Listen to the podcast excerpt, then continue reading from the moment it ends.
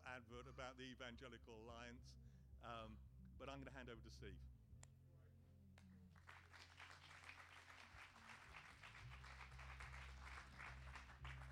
Wow, thank you. And uh, I come down from, from London uh, this morning, and uh, it's uh, it feels like a privilege to be with you guys. I, I uh, had a great uh, welcome from Mark, w- waiting for me at Orange Gate. And Mark and I go back many, many, many years when we used to play football in opposing teams. So we've spent the last hour reminiscing about goals that were scored and kind of saves that were made. Uh, but uh, so Mark, thanks for the thanks for the welcome, and, and thanks also for just for the. It just feels like I'm among friends. Um, so my background is I uh, I'm out of a of a new church background, the pioneer network of churches. Um, I've been involved in church leadership for uh, for years and years and years, uh, but also involved in various other initiatives. And I'm going to talk a little bit about that um, in, in a little while. But we're going to particularly want to focus on the issue um, of our oneness in Christ Jesus, uh, but also the challenges that we face in, the, in our relationships one with another. Because ultimately, our oneness in Christ Jesus is outworked, isn't it? In the day to day stuff of life, in our families, in our marriages, in our parent and child relationships in the context of our local churches. So I want to try to dig into um, some of those things. But would you just allow me just for a moment, just to kind of just, I, would I'd love to encourage uh, as many of you who aren't already individual members of the Evangelical Alliance to consider um, becoming an individual member of the, of the Evangelical Alliance. You know, we exist um, to serve you as Bible believing Christians here in the United Kingdom. We, we exist to be a voice for you. Uh, in the context of the media, in the context of relationships with government. And let me tell you, um, it's really important that your voice is heard at this particular time. I think there are particular challenges that we are facing as a church, churches like ours who believe in the scripture and the importance of, of being able to teach the scripture and be able to reflect how we um, believe in scripture in the way that we live. Let me just, I mean, our, our, we have a team of people that are working at Westminster, working into the assemblies, Scotland, Wales, and Northern Ireland, and they're being a voice for you, talking to civil servants, to MPs, uh, to ministers, and bringing up issues that are important to you. Let me just give you a little example. Uh, uh, about a year ago, the government decided that they thought it was pretty important that every child that was out of school hours, doing more than six hours in a whatever setting it might be, including Sunday schools or youth work, that that should be assessed and monitored in an Ofsted type way. We thought that was really quite a bad idea. Um, just imagine what that would mean for organisers of a festival such as this, or maybe you as your, in your youth club. So we began to engage with the government on that issue. Uh, behind the scenes, not able to talk about it while we're doing it, but about six weeks, eight weeks ago, the government announced they were going to stop that idea. They weren't going to do it. We thought that was a great result it was, it was basically about serving you and your church to be able to ensure that we're able to reflect our faith in the way that we feel is appropriate here in the United Kingdom. So we're there for you, both as a voice, but also looking to be a table which brings together Christians for the sake of mission. And so, um, one of the things that we have is what's called a missions team. It has a it's a Great Commission hub website which brings resources, the best resources you can possibly have for missional activity, and it's there to enable you as churches, but also as individuals, to be able to uh, engage in missional activities, bringing evangelism into the, the communities in which we are living and indeed which we're working. So, I'd love to encourage you, if you're not already a member, I'm, I'm hoping that there are at least some of you already members, but I'd love to encourage you. I, I brought along um, some membership forms. Um, and if you are able, at the end of our seminar, if you are able to become a member, we, we kind of ask for a, minimum donation of about £3 a month, the cost of a, co- uh, a cost of coffee. Uh, so if you're able to sign up today, um, what I'd love to do is to be able to give you a copy of my book and some other resources. We're going to talk a little bit about this book um, during the course um, of the, uh, this seminar. But I'd love you to be able to go away, just a kind of a bit of appreciation for the fact um, that you were able to become a member today. So let me let me leave that with you, and uh, now we're going to get on and talk about the seminar um, and the subject that we are we are looking at today. And let me just say how we're going to do this. I, I, I intend to speak for about about 40 minutes. That will that'll just mean that we've got time for some comments and questions and observations afterwards. Uh, and then I'd love to be able to pray together um, as we conclude the seminar. So, just I say that it just it means that do think if the comments or questions that you've got, think about them as we go along, so that we we can um, engage with them um, at the end. Why don't we pray together? In fact, just as I say this, we're, uh, we're videoing this. So if you are watching it at home, a big welcome to you as well. Let's bow our heads and let's pray, shall we? Lord, as we, we come to this subject of our relationships, our oneness in Christ Jesus, as we look at the question of how we relate in the context of our, of our relationships in the church, in the family, in our marriages, whatever context it might be, we want to ask you that you'll help us by the power of your Holy Spirit, that you will speak to us and the things that we need to give attention to, that as a result of this exploration of your word, that we will enable us by your Spirit to see our lives changed for good. We ask it in the name of Jesus. Amen. Okay, so we are we are one in Christ Jesus. The subject is our oneness and the truth of the matter is, sometimes if you're like me and I look back on my life, however much I might believe in our oneness in Christ Jesus, the reality is sometimes it's flipping hard, isn't it? Am I, am I the only one? It's hard, isn't it? Uh, I mean, we look around this tent and we, we all look really good, don't we? And we know that we are brothers and sisters in Christ. We know that we're all family together. We know that we share a Father in heaven. But the truth of the matter is, sometimes it's flipping hard, it's difficult. The, uh, the, the, book that I kind of referred to earlier, I, I came back from holiday in July 2016, just convinced that God was asking me to write on this particular theme. And uh, to be absolutely honest, um, I wasn't sure I wanted to do it. The deadlines was, was, was incredibly tight. But I felt it was almost it was an act of obedience that I needed to write on this particular subject. And in the course of the book, I, I, have explored various parts of my own life. You see, I'm a church leader by background. I'm out of a new church type setting. But over the years, I've kind of got involved in. Do, who can remember back into the uh, 90s, 80s and 90s, a thing called March for Jesus? Anybody? Anybody involved in March for Jesus? Yeah, well, I kind of, I, I kind of, I, I was kind of somehow involved in March for Jesus. I was the international chairman of March for Jesus, so somehow I got, got drawn into that. And then to 2000, those of you who are around London might might remember a thing called Soul in the City. Do you remember Soul in the City? Some of you kind of nodding your head. Remember that was kind of like thousands of churches working together across the city of London. And then I got drawn into a thing called Soul Survivor. Do, you, do people know about Soul Survivor? And this kind of large Greek man by the name of Mike Pilavachi dragged me into involvement with Soul Survivor. All this time I'm, I'm kind of said to Mike, but I'm just an aging church leader. What on earth would I get involved in Soul Survivor for? All these young people doing things. But and then I got involved in this called, thing called Hope. Do you remember Hope 08? Well, it's actually still going. The Hope Initiative, doing doing more, doing it together, doing it in the name uh, of through words and through actions.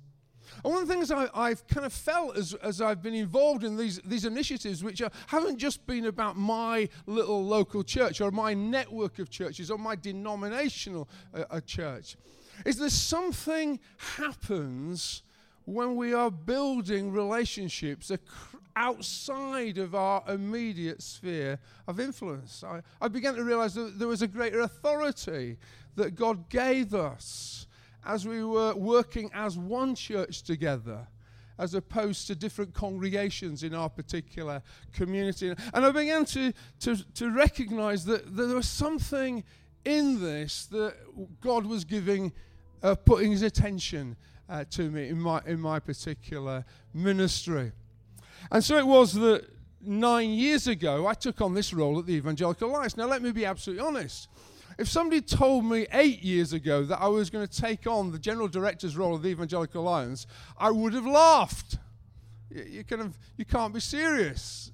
You know, I, my, my life was busy enough and complex enough already without taking on a role like this. Now, there's a long story, but to, to bring the, sh- the story very short, I came to the conviction that God was asking me to throw my hat into the ring to bring leadership into a gathering, a, a, community of representing two million evangelical Christians, charismatic Christians, Pentecostal Christians, from right across the spectrum um, of the church. I felt that God was asking me, and, and, and I, I responded out of obedience, and other people felt that was right. So nine years ago, I was uh, appointed to this particular role, and it was a shock.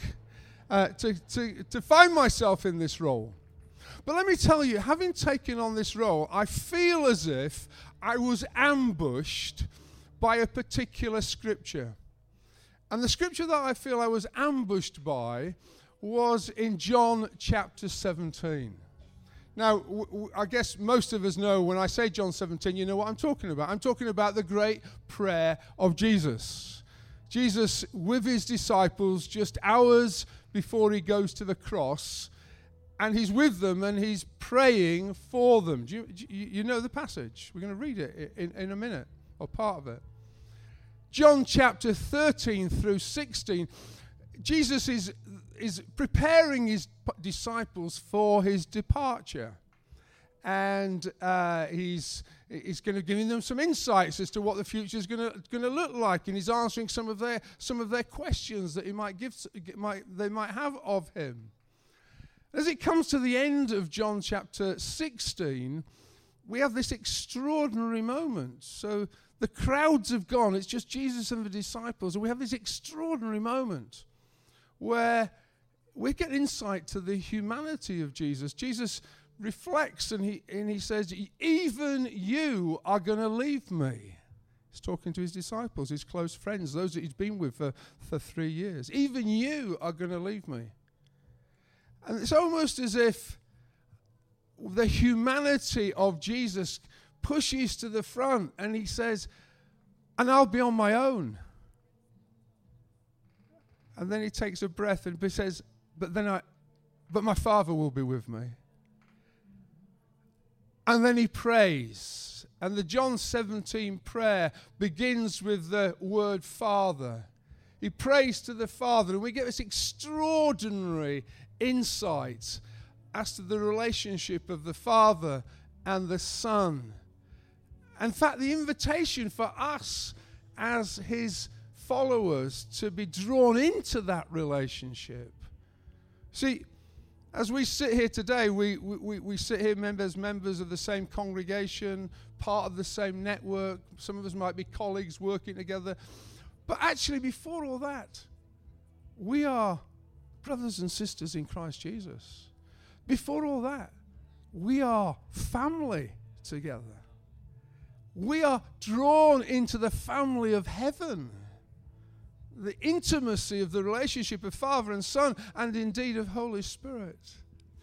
And as we, as we read the prayer, um, it's extraordinary high point it takes us to.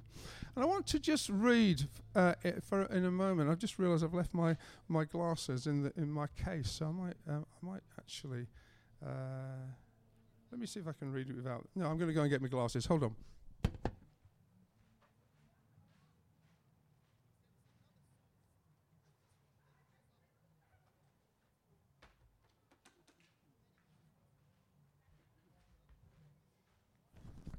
Sorry about that. So we're, we're going to, if you've got Bibles or you've got your phones or your iPads or whatever, turn to, uh, to John chapter 17 and verse 20.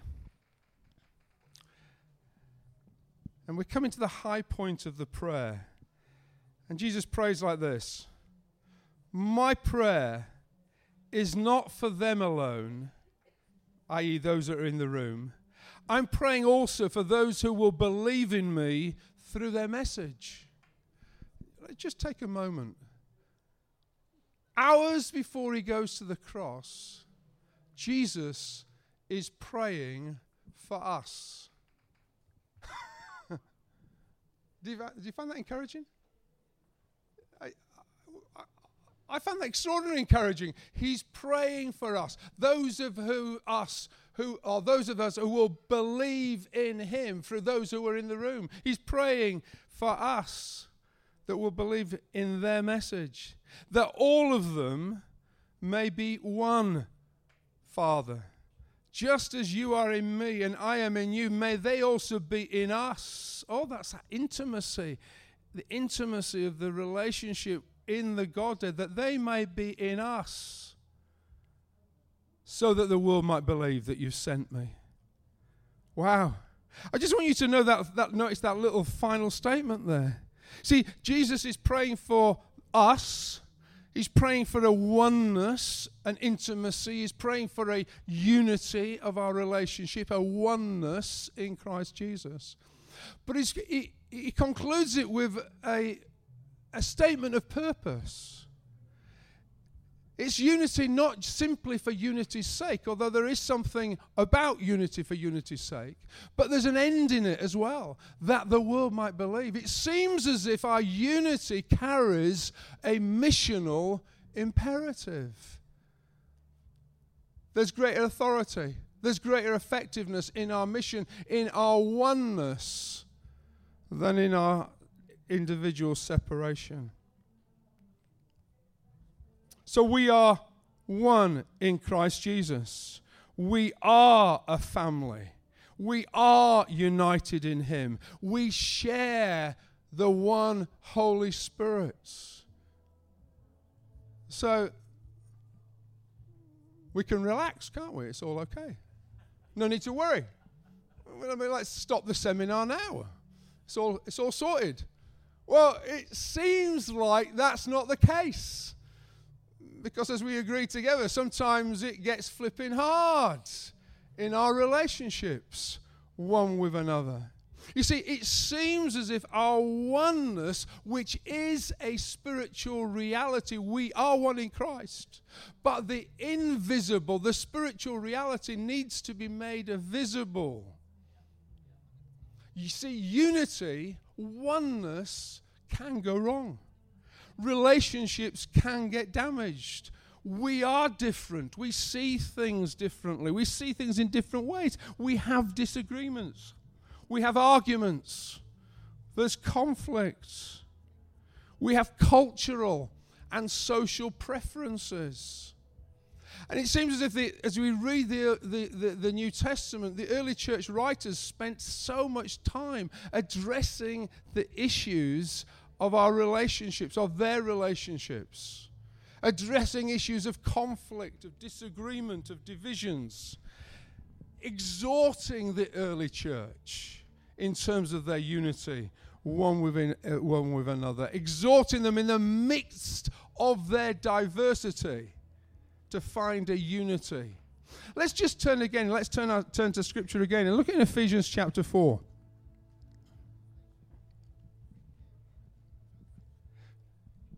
Paul, one of his regular themes is about our relationships, about the issues of unity in the local church. In Ephesians chapter 4, you might turn to it at the beginning. Uh, we're going to read just a, a few verses here. Paul puts it like this He's writing from prison. So he says, A prisoner of the Lord, verse 1, chapter 4, I urge you to live a life worthy of the calling you have received. Be completely humble and gentle. Be patient, bearing with one another in love. And then just look at notice these words. Make every effort. Say that again. Make every effort to keep the unity of the Spirit through the bond of peace.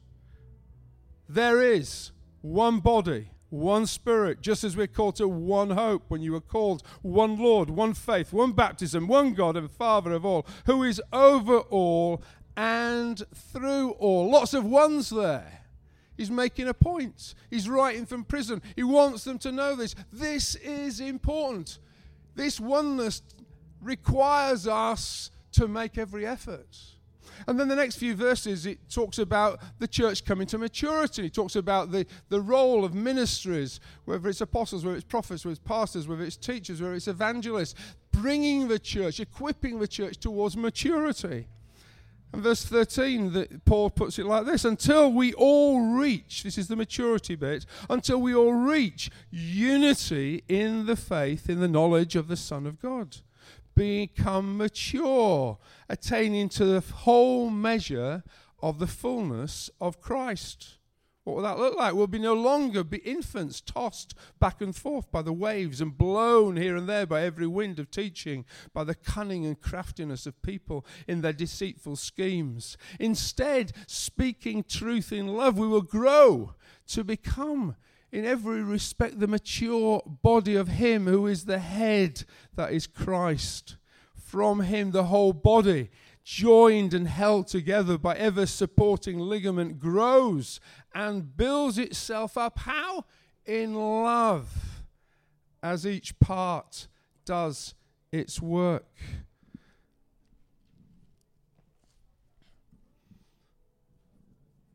So we're called to make every effort. If this unity, this oneness bit's important, it doesn't just happen. It has to be outworked. The invisible has to be made visible in the everyday stuff of life. So, how does it work out in practice? Well, I want us to, to, to take very quickly three themes. The first theme I want to look at is making every effort by celebrating our unity. Then we're going to talk about making every effort by dealing with disunity. And finally, and really quickly, we're going to talk about making every effort by guarding our unity. So, firstly, making every effort by celebrating our unity. See, this is the practical stuff. This is the everyday stuff of life. It's not just the big national gatherings where we come together and we affirm our unity, whether it's a unity in, in, in, uh, in commission or whether it's unity in the body of Christ, uh, wider gatherings and wider settings. It's, it's, it's the local stuff, it's the family stuff as well. We celebrate our unity by investing in our relationships. We celebrate our relationships in our families. Yeah, yeah, our community family. Yes. As we worship, as we pray, as we open scripture. But it's more than that, isn't it? It's not just what happens on a Sunday morning. It's in our eating together. It's in our having fun together. It's our parties. It's our celebrations. It's helping each other out. It's shared homes, shared cars, shared DIY equipment, shared gardening equipment. A week like this, shared tents or whatever else it might be. But we, we do life together. And as we do life together and relationships together, we celebrate our unity. Anne and I, um, over the last over the years of our marriage, I think we we've had. I think the, our latest count was something between 70 and 80 people who have lived with us as part of a household. We've lived in what we call extended household. And uh, most people, it's been, you know, it's kind of two or three years. I think the record is someone who came for three months and stayed for nine years. Um, but we've just chose to live like that. You see, relationships require investment. Now, I'm not saying everybody should live like that, but it's, it, if we're going to do this relationship thing, we've got to be prepared to invest in it. There's a wonderful New Testament word which describes how we do relationships together. And it's the word, we, we, we don't use it all that much you, these days. It's the word fellowship. It's a bit of an old word, isn't it? Don't tend to talk about fellowship. I used to be part of a church which was called Cobham Christian Fellowship. I don't know if there's any churches called that these days. But anyway, uh, but it's an old word, but it's a wonderful word. It's a word which carries, one theologian uh, uh, translated it like this an expression of enthusiastic love. Isn't that good? That's the relationships that God wants for us. That's what celebrating our oneness looks like. We express enthusiastic love. There's something supernatural in this. It's something which is beyond simply that which we can manufacture ourselves. We, we are, in a sense, caught up in that relationship of the Godhead, the Father, Son, and Holy Spirit stuff. We, we are together. We are family together. We rejoice together, but we also weep together. There's great, you know, the great pain at times in relationships as we face the pain of others who are suffering and struggling. And in these relationships, extraordinarily, it's not just people like me or people like you. We, we come together in our diversity. One of the things I love about my church back home, and I'm in a church, a pioneer church in West London, and one of the things I love about my church is we've got babes in arms, we've got grannies and granddads, We've got rich, we've got poor, we've got highly, highly educated, and people that really struggled in, in school. We've got, you know, you just get incredible people from all kinds of different ethnic backgrounds. But we're church, we're family. What other settings bring that kind of people together? One of the great delights for me uh, over the last nine years is discovering the diversity of the church here in the UK. We, we estimate between 20 and 25% of evangelical Pentecostal charismatic Christians here in the UK come from ethnic minorities. That's, that's a big chunk of people, isn't it? Extraordinary, amazing groups of people. And one of the great rich things for me over the last years is building relationship with the African church and the Caribbean church and the Chinese church and the Korean church and the South American church and churches from so many different parts of the world. We're brothers and sisters in Christ in the midst of extraordinary diversity. One of the things that we established very early on, because we felt if we're serious about unity, it has to be unity that crosses all ethnic expressions. And so we formed this thing called the One People Commission, and we appointed somebody who's a wonderful Nigerian, larger than life pastor called Pastor Yemi uh, as its director, and he's just an amazing guy. And he, Pastor Yemi, and I have become really good friends, and we've built these relationships together across the church. But it's church in our diversity. Thank God for it. This is a unity which speaks as to how we conduct ourselves in every area of our lives. Yes, we're diverse, but it speaks into how we do our friendships. It speaks into how we do our households. It speaks into how we do our husband and wife relationships. It speaks into how we do our parenting. It speaks into how single people live together in households together. You see, this kind of enthusiastic love relationships shouts to the world. Do you remember that the prayer that the world might believe? There's something about this that, that gives authenticity to our faith. We're living in a way that shouts something of the Godhead, of the Father and the Son and the Holy Spirit. And so we celebrate our unity as we express it in our relationships one to one with each other, reflecting the unity of the Godhead. So, secondly, so we talked about celebrating our unity, but then we're going to talk about making every effort by dealing with disunity. Ooh. You see, as I, I've, I've just recently been reading the, the, the, through the New Testament again, and just struck me how much time is devoted by various of the, uh, the early church writers to the issue of disunity, of, dis, of conflict. It's one of the issues that Paul particularly has, has to give a lot of attention to. It gives a, a lot of looking at diff- we, we, uh, how does how do we deal with our differences, with our disagreements, even with our divisions. Now, now I'm going to talk a little, take a little moment, and it gets a little bit technical now. So you might want to, if you kind of, might want to switch off. I'm going to take about two minutes over this. Uh, if you want to, kind of, I'll tell you when to come back in. If you kind of, you, you, okay. So let me just be a bit technical for a while. I'm going to talk about three different orders of conflict. I think there are three different orders, degrees of conflict. Now, the third order of conflict, I'm describing it as a minor skirmish. Kind of areas of miscommunication, personal preferences where we, we don't get on with each other because we have preferences and we don't agree with the preference of another. Different ways of seeing things. Maybe a breakdown of organization, administration. See, it seems to me what happened in Acts chapter 6 is one of those. Do you remember in Acts chapter 6 there's a disagreement early on in the life of the church about the distribution of food?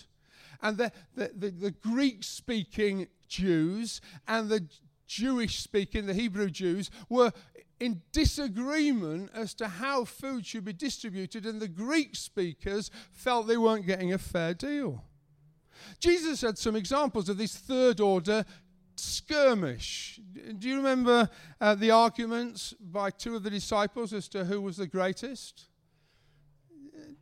You, I, I love the fact that the New Testament wasn't written by spin doctors. You get the, you get the rough stuff with the good stuff.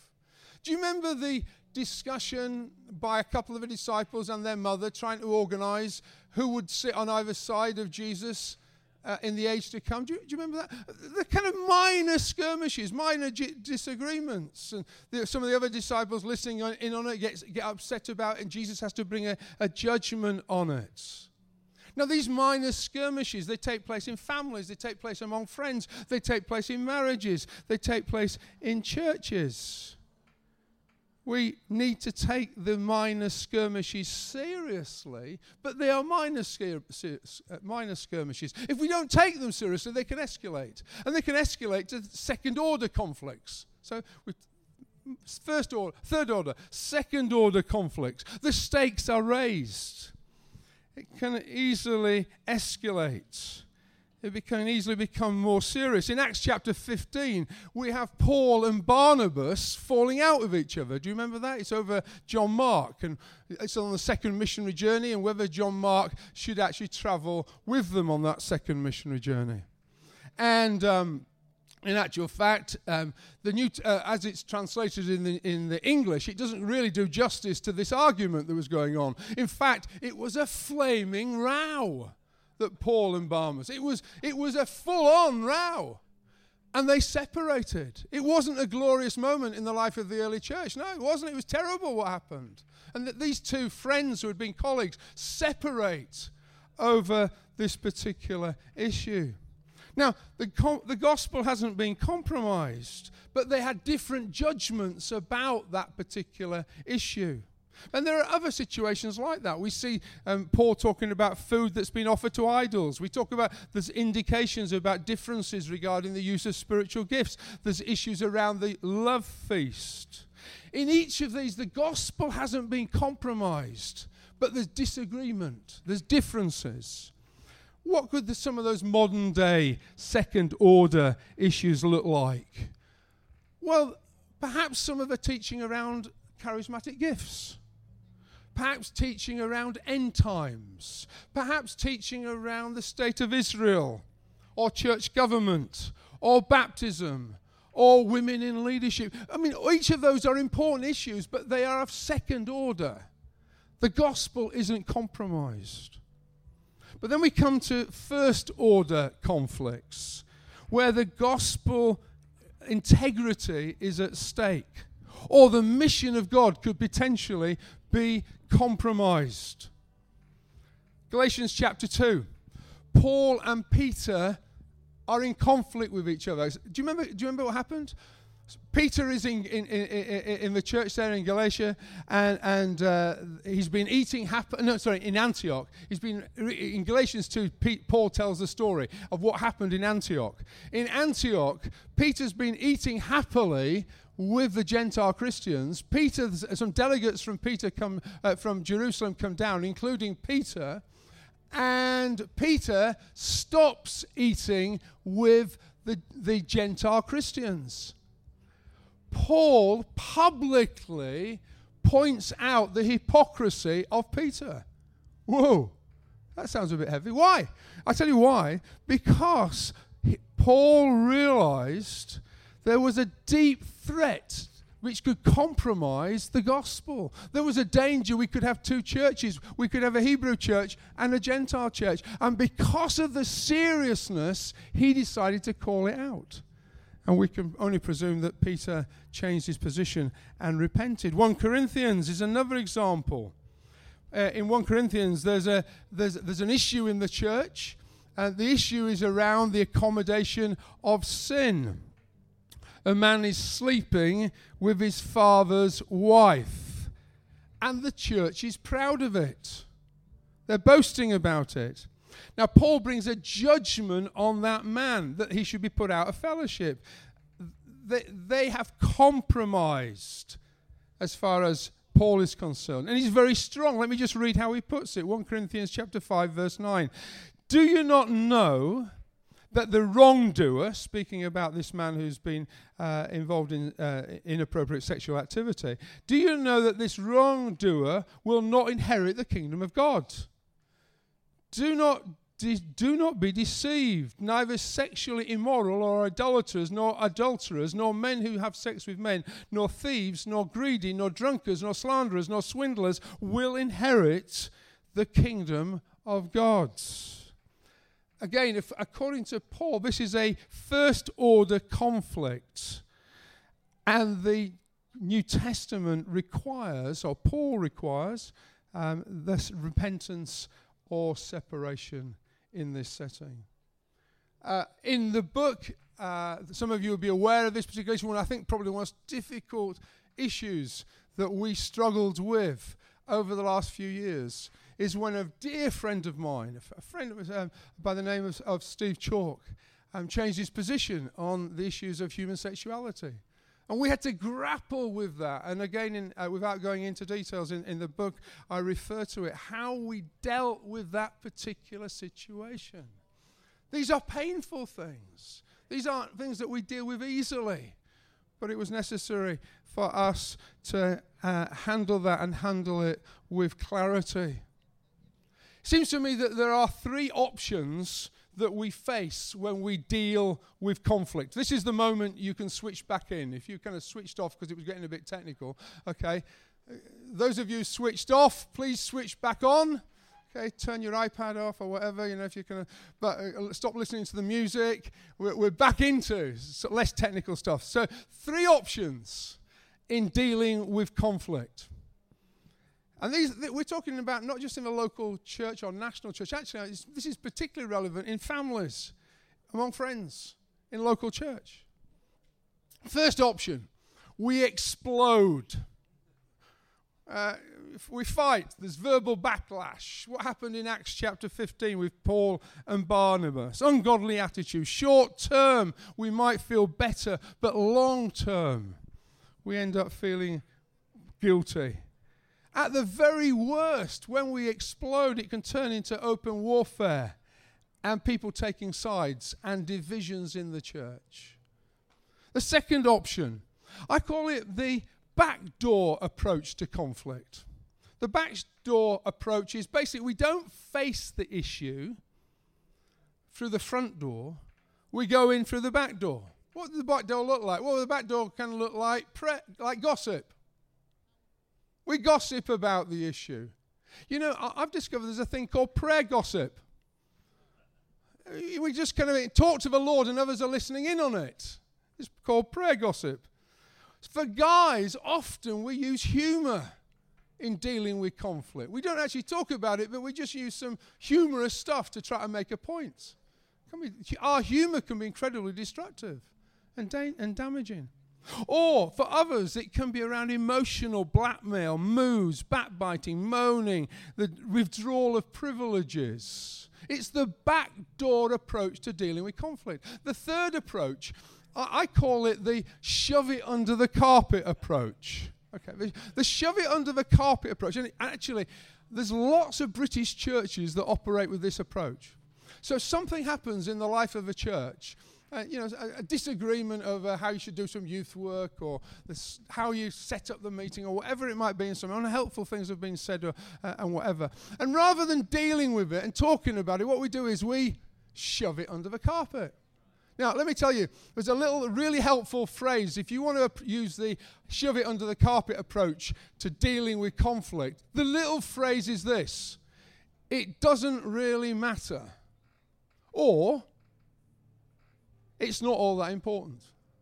I want you to tell you the shove it under the carpet approach to dealing with conflict results in a church life which is basically like this because there's so much under the carpet. You've really got to be incredibly careful how you navigate. Sometimes I go to churches and I go, what, What's going on here?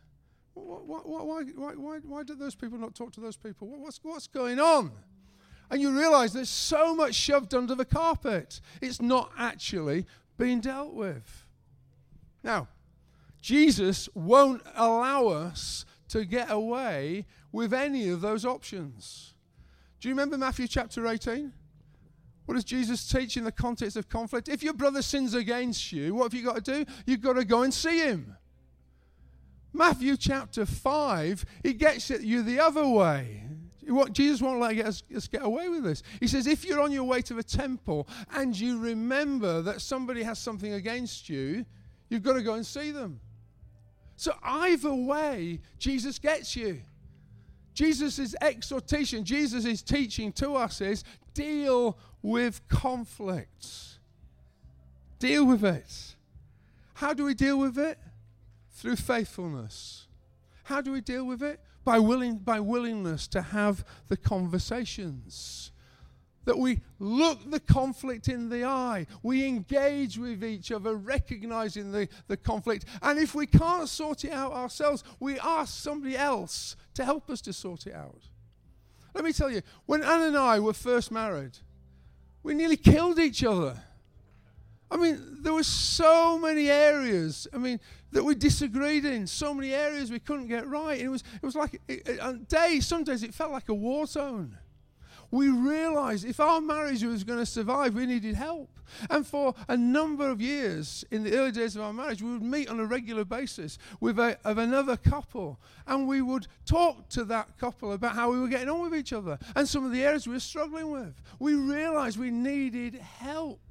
And even today, we have got this kind of agreement that if Anne and I, sorry, I should explain, Anne's my wife, uh, uh, if you've got any doubt about that, uh, if Anne and I uh, can't sort it out ourselves, either of us have got the right to go to somebody else and say, Look, we're struggling to sort this out. Can you help us? And we will both welcome that person in to ask them to help us to sort that out. Because you see, we need each other if we're going to be faithful. And I, I, this is a call to us. In dealing with conflict, let's be faithful to each other. We could use the word being willing to confront each other. I, I prefer faithfulness. I want to be faithful. I don't like having the hard conversations. But I know if I'm going to be faithful, sometimes it requires me to talk to a brother that I, or a sister that I'm struggling with and not getting on with. Because it requires faithfulness. And just a little note to leaders on this regard faithfulness in leadership is essential, isn't it? Faithfulness, uh, being willing in the context of a life of a church to be able to engage on issues that might become sh- shoved under the carpet. But can I just say this as well? Very often, as a leader, you can get somebody comes to you and says to you, you know, such and such has taken place. I think you ought to sort it out. And often, what I say in that situation is this Thank you so much for sharing that with me. I'm sure you're going to want to go and talk to that person about that issue, aren't you? See, Very often, leaders get expected to fire other people's bullets. It's very unhelpful if a leader spends all their time spending firing other people's bullets. Now, sometimes a leader does have to, if the life of the church is under threat and there's potential damage to the life of the church, you've got to be prepared to en- engage in that. But actually, most cases when those conversations take place, it's a personal thing that the other person needs to be prepared to be faithful with regard to. So, this willingness to be faithful to each other is love worked out in practice. Remember that passage we read, verse 15, Ephesians chapter 4? Speaking the truth in love to each other. What does Jesus say? By this all men will know that you are my disciples, that you love each other. This is love outworked in practice. This is how we deal with issues that come up between us. This is how we maintain the unity of the Spirit in the bond of peace. This is how we d- model grace and truth telling. Verse 16, again, that same passage growing and building ourselves up in love. Yes, diverse. Yes, different. But through our faithfulness and in our love, we grow in maturity. And then finally, and very, very quickly, finally, we guard our unity. We make every effort by guarding our unity. It's a spiritual battle. I'm convinced it's a spiritual battle. It's a battle not against flesh and blood, but principalities and powers. Satan hates a united church.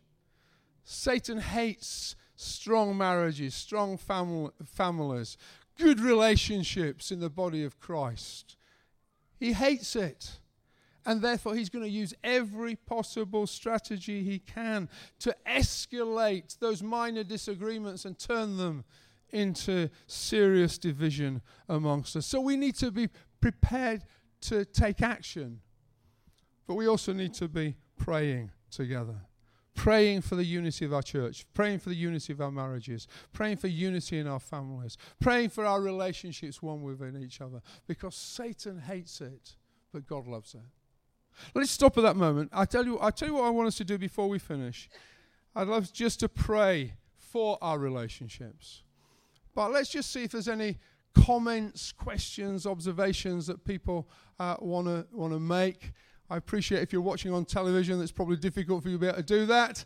But uh, any any comments people have got or questions people want to raise as the ground that we've covered this morning.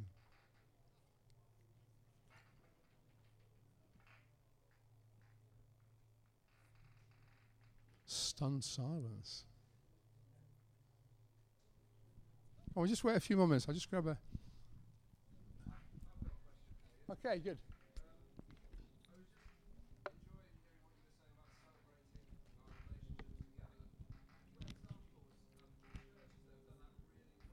Say that again. The church.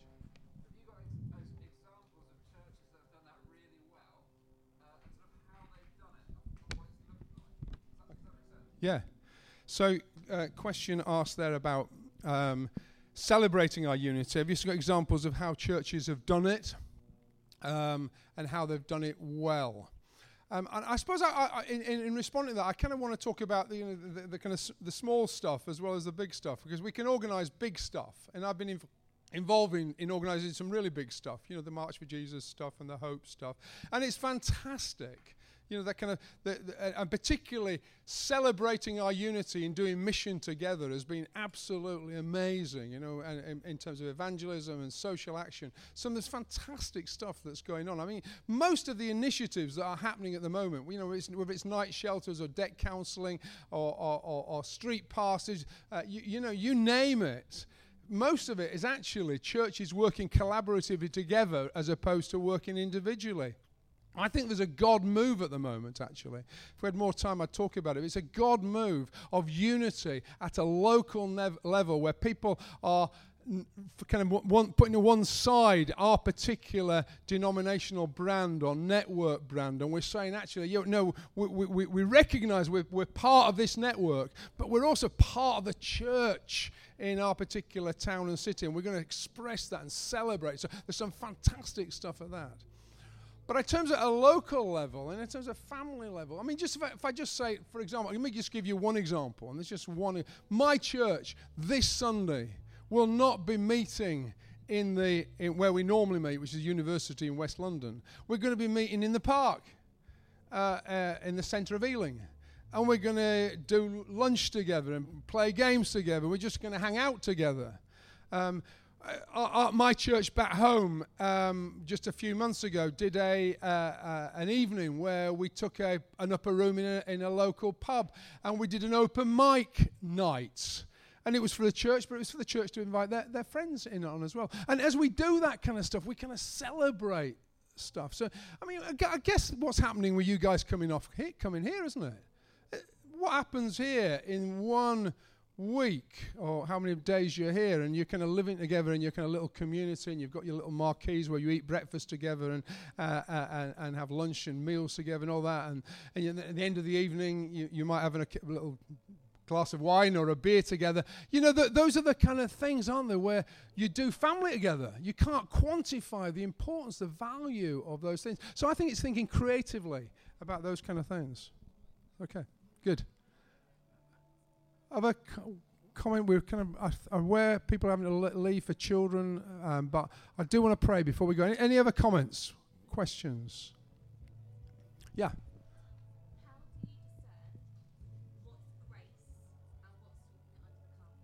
And what's what fun? Grace. Okay.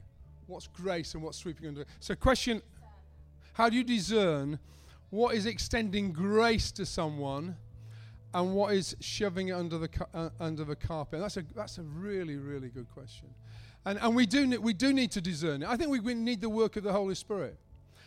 I mean, ultimately, I, I remember years ago hearing a particular piece of teaching, which was um, that that it was Psalm 20, talking about Psalm 23. And the teacher was, was saying, you know, that, that God delegates aspects of his shepherding role to others, but ultimately he is the good shepherd. He, call, he is the shepherd. He doesn't give up. He won't abdicate his role of being the shepherd. And so any role that we might f- fulfill in our care for people, our pastoring of people, is as, is as an under shepherd of the shepherd. And I, I, I suppose for me, part of the discernment issue, we, we kind of discernment means we need the Holy Spirit's help, is recognizing where is this person in their journey of faith? What is God doing in their life at this moment of time? And in the light of that, what would God, God ask me to bring to the surface, uh, uh, bring into my conversation with that person? Now, what we can't do is respond out of fear that we might get a bad reaction. We can't r- uh, respond. Uh, you know, we're going to put on a, going to talk about a particular issue. Let's talk about finances and the handling of money or whatever. We, we can't. We, we, we, we can't respond because oh we might get a bad reaction or they might get offended no we can't do it that way but where what would the holy spirit what is the father the shepherding role for that particular individual at this time is this the right time for that to be brought to the surface or should we wait for some time for that to happen is that, I don't know if that helps. It's a great question, though. Okay, yeah.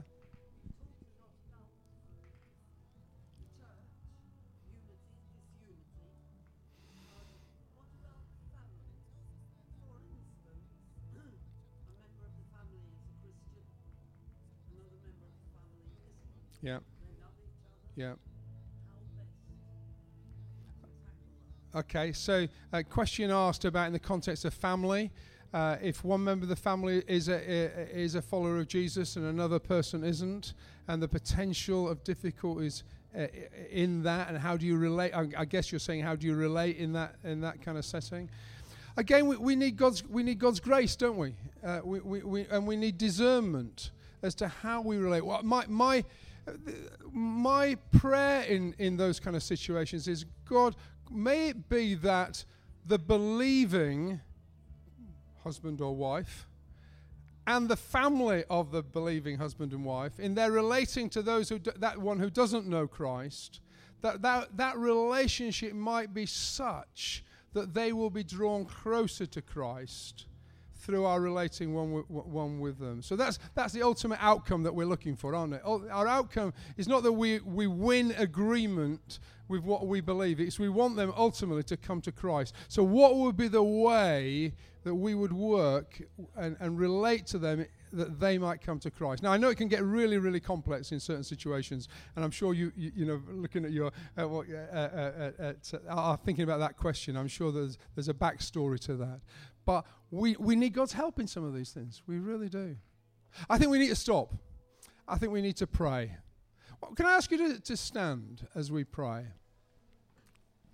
And it, it just might be that um, we, as we've talked this morning, we, we, there's just a recognition that there are certain relationships in our lives which are out of order, where there isn't a oneness in Christ whether it's in a family setting or whether it's in a church setting, um, uh, uh, uh, whether it's among friends. And we just know, know that you know that we we need to do something about it, and we need God's help to do that. If that's if that's if that's you, maybe just where you just kind of let, let there be. An, I'm not asking going to ask you to put your hand up or anything, but just let there be an acknowledgement. That's me. That's where I'm at. And as we bow our heads just you might want to think about that situation or bring to the Lord that person or that group of people.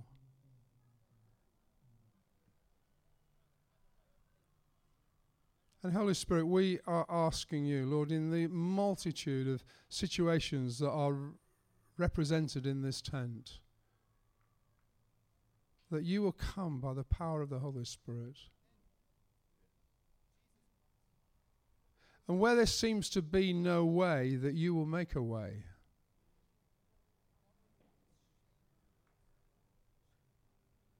Where situations have evolved over perhaps for some many, many years, decades. But where things seem stuck, Lord, that you will unstuck them.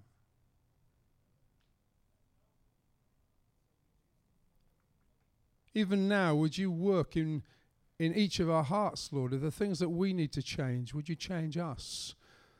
Before we ask to change others, would you change us? Would you soften our hearts? Would you cause there to be enthusiastic love in us?